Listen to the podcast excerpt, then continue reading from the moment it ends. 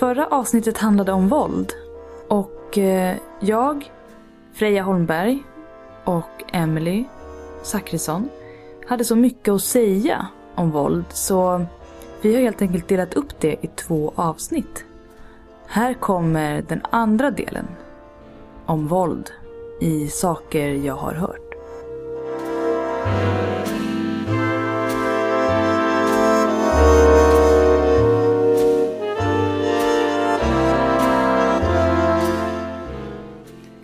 Men det här med eh, avrättningar, på tal om att döda varandra.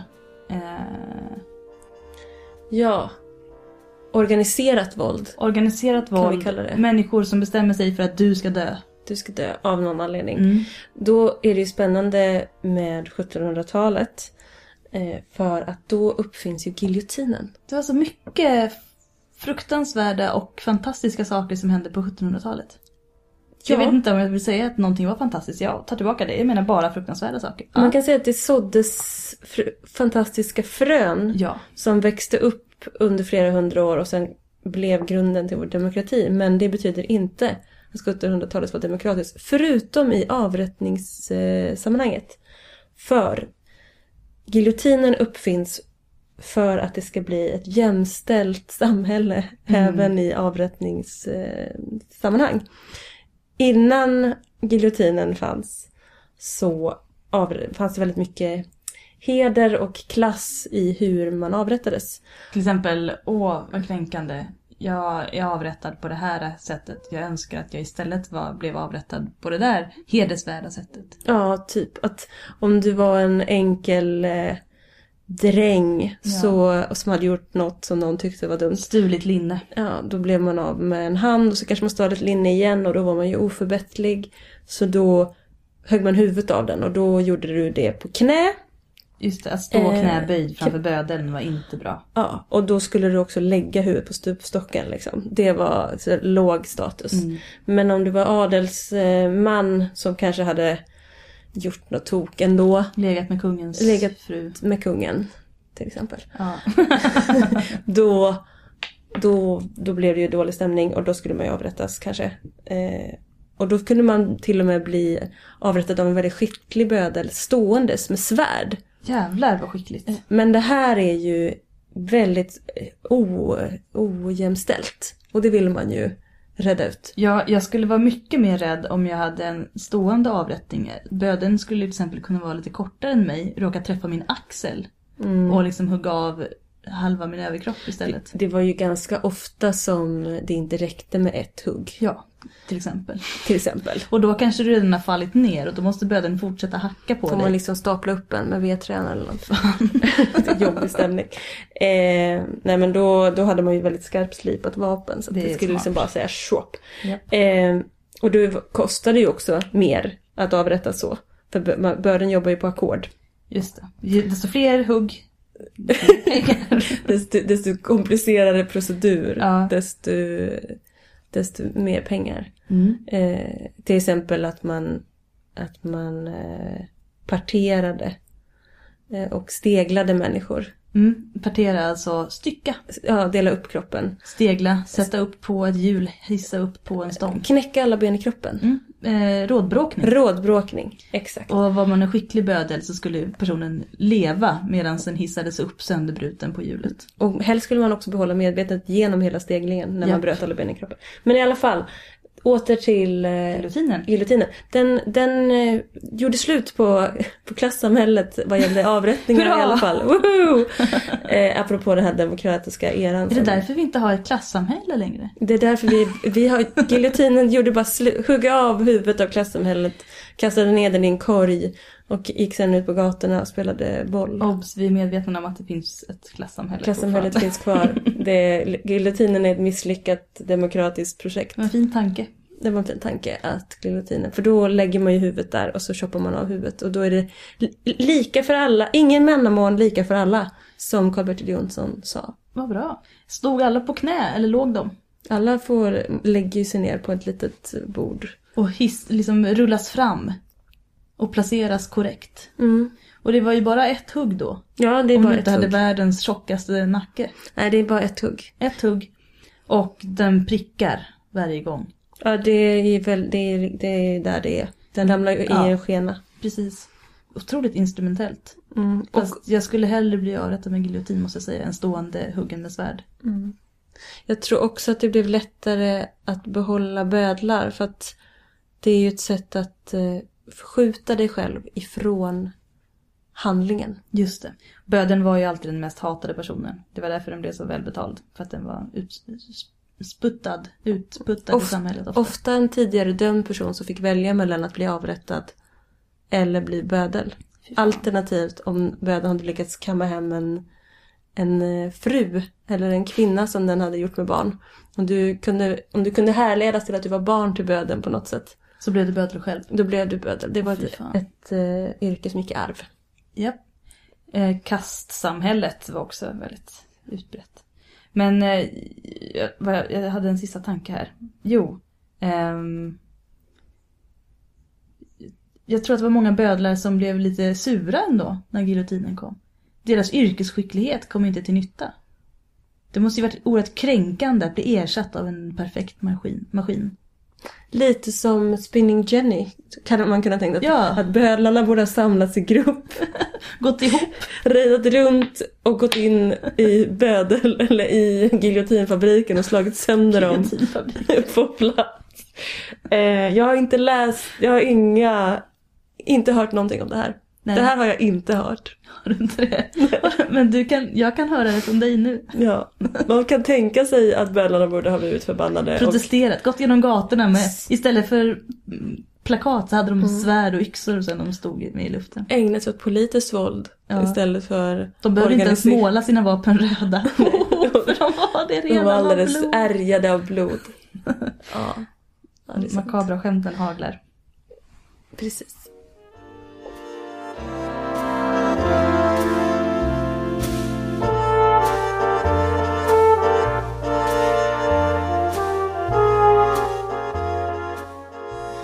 Jo, det var ju en grej till. I den första avsnittet då vi pratade om eh, relationer, kärlek och det gamla Grekland och allt möjligt. Eh, så lyckades jag komma in på en fantastisk eh, rulle som eh, jag försökte beskriva. Åh, rulle. En rulle som på den där tiden när man gick i videobutiken och eh, hyrde VHSer. Eh, nej men en fantastisk film som är, utspelar sig mellan Sylvester Stallone och eh, Wesley Snipes. Jag har tagit reda på allt nu. Ja, eh, och den heter Demolition Man Just det. och är en extremt våldsam film. Eh, också väldigt och det, anledningen till att vi kom in på den är att det är väldigt konstiga sexscener i den. Då de har så här virtual reality sex. Eh, där de eh, har, för att undvika könssjukdomar så har de lyckats ta bort själva kontakten apropå eh, att, att vissa delar av kroppen är, är alltså vi har erogena zoner. De har liksom tagit bort all form av fysisk kontakt. Då tar man på sig sådana här Google glasses ungefär. Och så kommer man i någon sorts cyberrymd och så har de eh, En virtuell kropp som vir- de använder. ja, och så har de sex med varandra. Alla får en separat utlösning i ett hörn av rummet. Det tycker ju Sylvester Stallone som har blivit nerfryst och skickat till framtiden på något sätt. Det är väldigt trist. Så han lyckas ju övertala att han har ju tjatsex. eh, Helt enkelt. Med den här bruden. Mm. Mm. Sen finns det också en väldigt underlig del i den här filmen och det är att det är förbjudet att svära. Så varje gång man svär så finns det sådana här hörseldetektorer som plockar upp vad man säger. Mm. Och då får man böter i form av en papperslapp. Eh, det finns heller av någon anledning inte något toapapper i framtiden. Det Utan- vet jag vi nämnde sist så jag blev så chockad och Ja, provocerad. Det är jätteprovocerande. Istället så är det som att det är någon form av inside joke, alltså någon form av internskämt i att de har, att det finns här, på väggen på toaletten så finns det två snäckskal som man på något sätt ska använda. Men man får aldrig reda på hur. Och Wesley Snipes får heller aldrig reda på hur. Och det får inte inte Sylvester Stallone heller. Så därför går de och svär hela tiden. Åtminstone gör Sylvester Stallone det. För att få de här böterna för att kunna torka sig i arslet. ni märker, ni måste se den här filmen. Den är Alltså jag måste verkligen, nästa gång så måste vi ha sett den kanske tillsammans. Ja. Så kan vi göra en, en helt en recap. Där. Den här podden kommer bara handla om den här Demolition Man-filmen. Rullen, förlåt det heter Rulle. Eh, rullen, den här rullen. Men titeln är väldigt mycket, alltså det, det här med, jag tycker inte att vi har pratat nog med det här med förstörelse. För de förstör väldigt mycket saker. Det är mycket att de slår sönder saker och saker exploderar. Det hör man ju på titeln. Ja. Ja. Och Demolition Man är ju, det är ju, det är ju såklart också så att Wesley Snipes som är den afroamerikanska mannen, han är ju ond och tycker om att göra sönder saker. Aha. Och Sylvester Stallone är den lite trötte polisen. Som, och anledningen till att de båda har blivit nerfrysta, inte bara den onda utan också den goda, det är att de har gjort sönder så mycket saker i den första scenen. Va? Det är inte logiskt. Nej, det är inte. Wesley- Eh, Sylvester Stallone blir också dömd att bli nedfryst i x antal. Jättemånga. Alltså, det är ett straff alltså. Det, de har blivit nedfrysta som ett straff. Han- och det är ett ganska bra, det är ett spännande straff. Ja. För att de, nej men det är väl ganska eh, intressant tycker jag. För att de blir eh, nedfrysta. Och för Sylvester som har familj och barn så är det ju så här, han, han blir nedfryst på, på obestämd tid. ja, då är det inte så schysst. Eh, och eh, han blir liksom av med hela sitt liv. Det, och Demolition Man som är ond såklart, som är eh, Wesley Snipes, han bryr sig inte. För Han han, vill ju bara- bara göra sönder saker.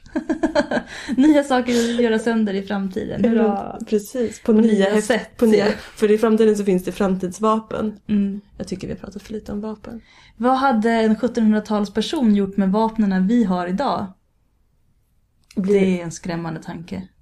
Jag tror att de hade tyckt att det var eh, väldigt omacho. Vi har så himla mesiga vapen idag. Tänker jag. Att vi har så här knappar. Men vi har så här eh, drones liksom. Jag trycker på en knapp, skickar en robot till andra sidan världen. Men jag, det, det, det definierar inte mig på något sätt. Vi har av personifierat vapnena. De kanske hade tyckt att det var jävligt tråkigt. Bara, åh, döda utan att se blod. Har ihjäl någon utan att få se offret i ögonen när den dör. Gud vad tråkigt. Det finns ju ingen tjusning i det överhuvudtaget. Nu med tanke på att de nu såg en väldigt stor tjusning i att döda. Mm. Så måste de ju vara väldigt besvikna på utvecklingen som har varit. Under 1700-talet så blir ju eh, romarriket eh, lite återupptäckt. De upptäcker ju Pompeji Just det. i mitten av 1700-talet. Och då börjar ju den kulturen förhärligas Mm. eh, ännu mer. Åh vad de, de apropå eh, att förstöra saker och eh, ha kul. Jag tänker på Colosseum. Ja. Det är ju epicentrumet av eh, våld och nöjeskultur. Du Där- menar i originalform? Ja, Ja, gud ja. Eh, det kan man ju prata länge om. Där man liksom, där, där man, och det tror jag förhärligades eh, ganska mycket på 1700-talet. Men det här är egentligen, våld är egentligen början till sport. Ja, det är ju den eh, allra tidigaste sporten vi har. Ja, alltså dueller eller olika typer av gladiatorspel. Men det står ju också i den här boken att även på förhistorien så var eh, jakt den tidigaste sporten. Och jakt är ju en våldshandling. Så våld är ju en tidig sport. En sportslig handling. När man tittar på runristningar så får man ju en känsla av att man inte har en aning om vad de menar. Men vissa tycker ju sig utröna olika våldslekar. Mm. Man leker våld för att lära sig. Barn leker ju våld också. För att lära sig. lära sig. Ehm, Vad är det de ska lära sig? ja, vad är det de ska lära sig? Men det är, det är väldigt intressant. Då tänker jag, kan man se liksom jaktens utveckling mot sportslighet som ett mått på civilisationens upphöjdhet, framskridande? Att ju, ju mer folk sportar istället för att döda, desto mer utvecklade är civilisationerna. De tidigaste olympiska spelen gick ju, var ju en fredshandling. Mm, precis. Så Då- ja, Ja, precis. Då sportade man istället för att kriga. en, då, då blir ju en en annan slutsats av det här är att för att det ska bli världsfred och vi ska sluta med våld så måste vi sporta mera. Åh, det räcker inte. Men då har jag en kontragrej där med sporten. Ja. Och det är fotbollshuliganer. Det Ja. finns ju få saker som uppbringar så mycket våld som, eh, som, som sportsliga event. ja, Framförallt fotboll av någon anledning. Det måste ju vara den mest våldsamma huliganligorna. ja, sporten som finns. Men, eh, och nu hade jag, jo, jag har en till tanke där. Mm. Jag suckade ju när, när vi sa att, sport, att vi måste sporta mera. Men sen så kom jag att tänka på Eurovision. Mm. Det är också en tävling.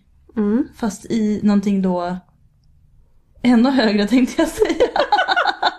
jag vet inte om jag vill påstå att Eurovision är högre kulturell utveckling än fotboll till exempel. Men ehm, på många sätt så är det ju lite fredligare Mm. eh, tävling. Mm. Eh, å andra sidan så syns ju verkligen politiken i hur de olika länderna röstar.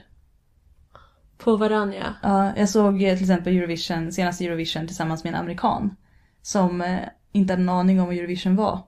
Och hon tyckte att det var fantastiskt intressant att se hur de olika länderna röstade. Hon bara, men det här är ju inte en tävling egentligen, det här är ju bara politik. De här länderna röstar ju bara på varandra för att de är i krig med varandra eller för att de en gång har ägt varandra eller för att de vill vara med någonstans. Mm. Eller är rädda för några andra. Eh, det här är ju egentligen bara ett, liksom ett skenmanöver från att diskutera politik. Och jag höll ju verkligen med, men samtidigt, det håller ju freden. Eller gör den det? Jag vet inte. Tanken är väl det kanske. Alltså, det ska ju bli spännande. Det är nästan så att man vill se Eurovision nu. När, när med den här in, invandringen som sker i Europa. Alltså den Oj, här... spännande. Eh, apropå... Men jag tror inte det ändras så snabbt tyvärr. Fast nu går det så, det går så fruktansvärt fort liksom. Mm. Eh, sen, sen tror jag tyvärr att, att det är så himla mycket tradition där. Att vi, Ja. vi, vi och norrmännen, vi, vi har alltid hållit ihop. Och man bara tittar vilken- tillbaka på ja. Medeltiden era as. Då vi brände upp varandras byar och städer och sen så kom storsvensken och bestämde att Norge och Finland är svenskt. Betedde sig som rövhattar i flera hundra år. Ja, Eh, tills det fanns en annan yttre fiende som var ännu konstigare. Men alltså det, det handlar väl väldigt mycket om att man håller ihop med de länderna som man har en, eh, någon sorts gemensam tradition med. Ja. Eh, kultur. Good or bad, spelar ingen roll. Precis. Och det ser man ju på hur andra länder i Europa röstar också. Mm. Länder som en gång har hållit ihop, eh, antingen hatar varandra eller älskar varandra.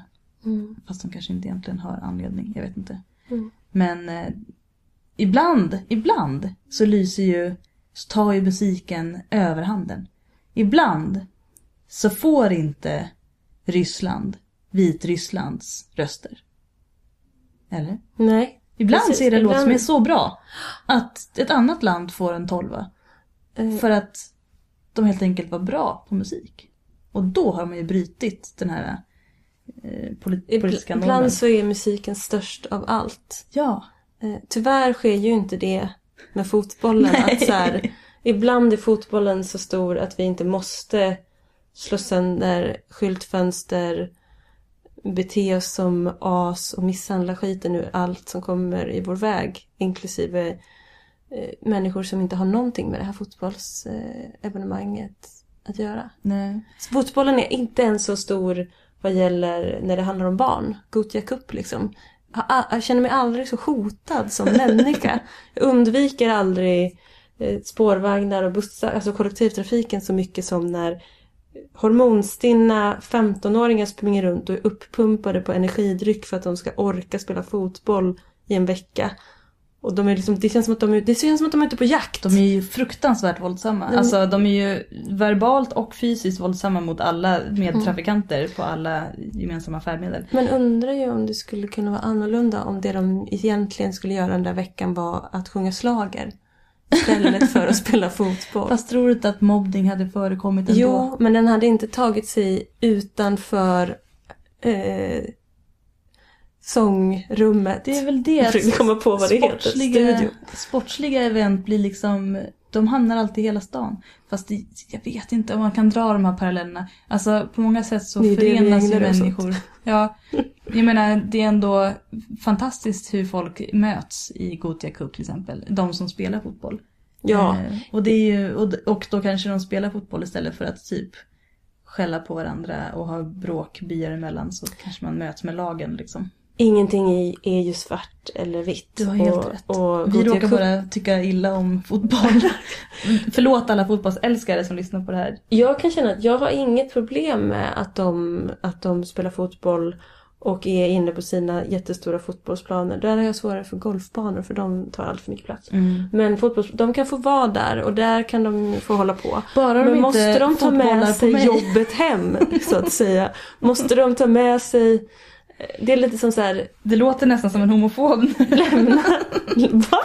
Ja, de får göra vad de vill de där homo- homofilerna. De, bara de inte raggar på mig. Eller bara jag slipper se det när jag är ute på stan. Det, det, nu blev det Nu jobbigt. blir det jobbigt. Nu blev, nu blev det för mycket. Nu blir det för sant. Nej men de får, om de spelade fotboll på stan, då skulle jag tycka det var okej. Om, de sprang runt, om de sprang runt med en boll och höll på Nej, och tänk om hela och Gothia Cup skrek jobba på gatorna." hem! Men nu gör de inte det utan nu skriker de ju hemska slagord och eh, De är också väldigt, de är ju homofobiska ofta. De här nu grabb- generaliserar vi. Okej, jag har blivit kallad för väldigt många konstiga saker. PGA ser inte ut som en cis-tjej Mm. när jag åker spårvagn här i Göteborg. Eh, och eh, det är framförallt av unga killag Mm. som eh, kommer hit och tycker att det är kul att i grupp förnedra folk som inte är normisar. Ja.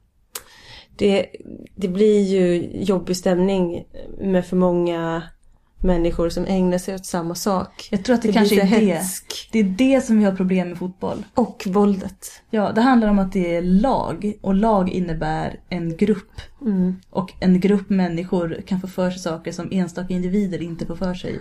Och så måste de förhålla sig till regler och då blir det en väldigt homogent styrd grupp där alla till slut måste tycka lika för att få bästa resultat. Ungefär som Hitlerjugend och Nazityskland. Ja, Om alla bara ser likadant ut, tycker likadant och gör likadant och vi tar bort alla som inte gör det, då blir det bra. Tycker, tycker, tycker de här sjuka grupperna såklart. Ja. Och jag säger inte att fotboll är Hitlerjugend. Jag drog en väldigt snabb parallell Du där. pratar om grupptryck här. Jag känner att det här börjar eh, eh, skena iväg. Men eh, människor i grupp helt enkelt. Men det, vi, kan, vi kan gå tillbaka till vår förra slutsats. Eh, 1700-talets män som, och kvinnor som kastade olika rävar och katter i Ja. nät. De gjorde ju också det i grupp. Och de var nog många där som inte ville vara med. Men som kände att de var tvungna. För det var det som hände helt enkelt. För homogena grupper skapar våldsamma kulturer Mm.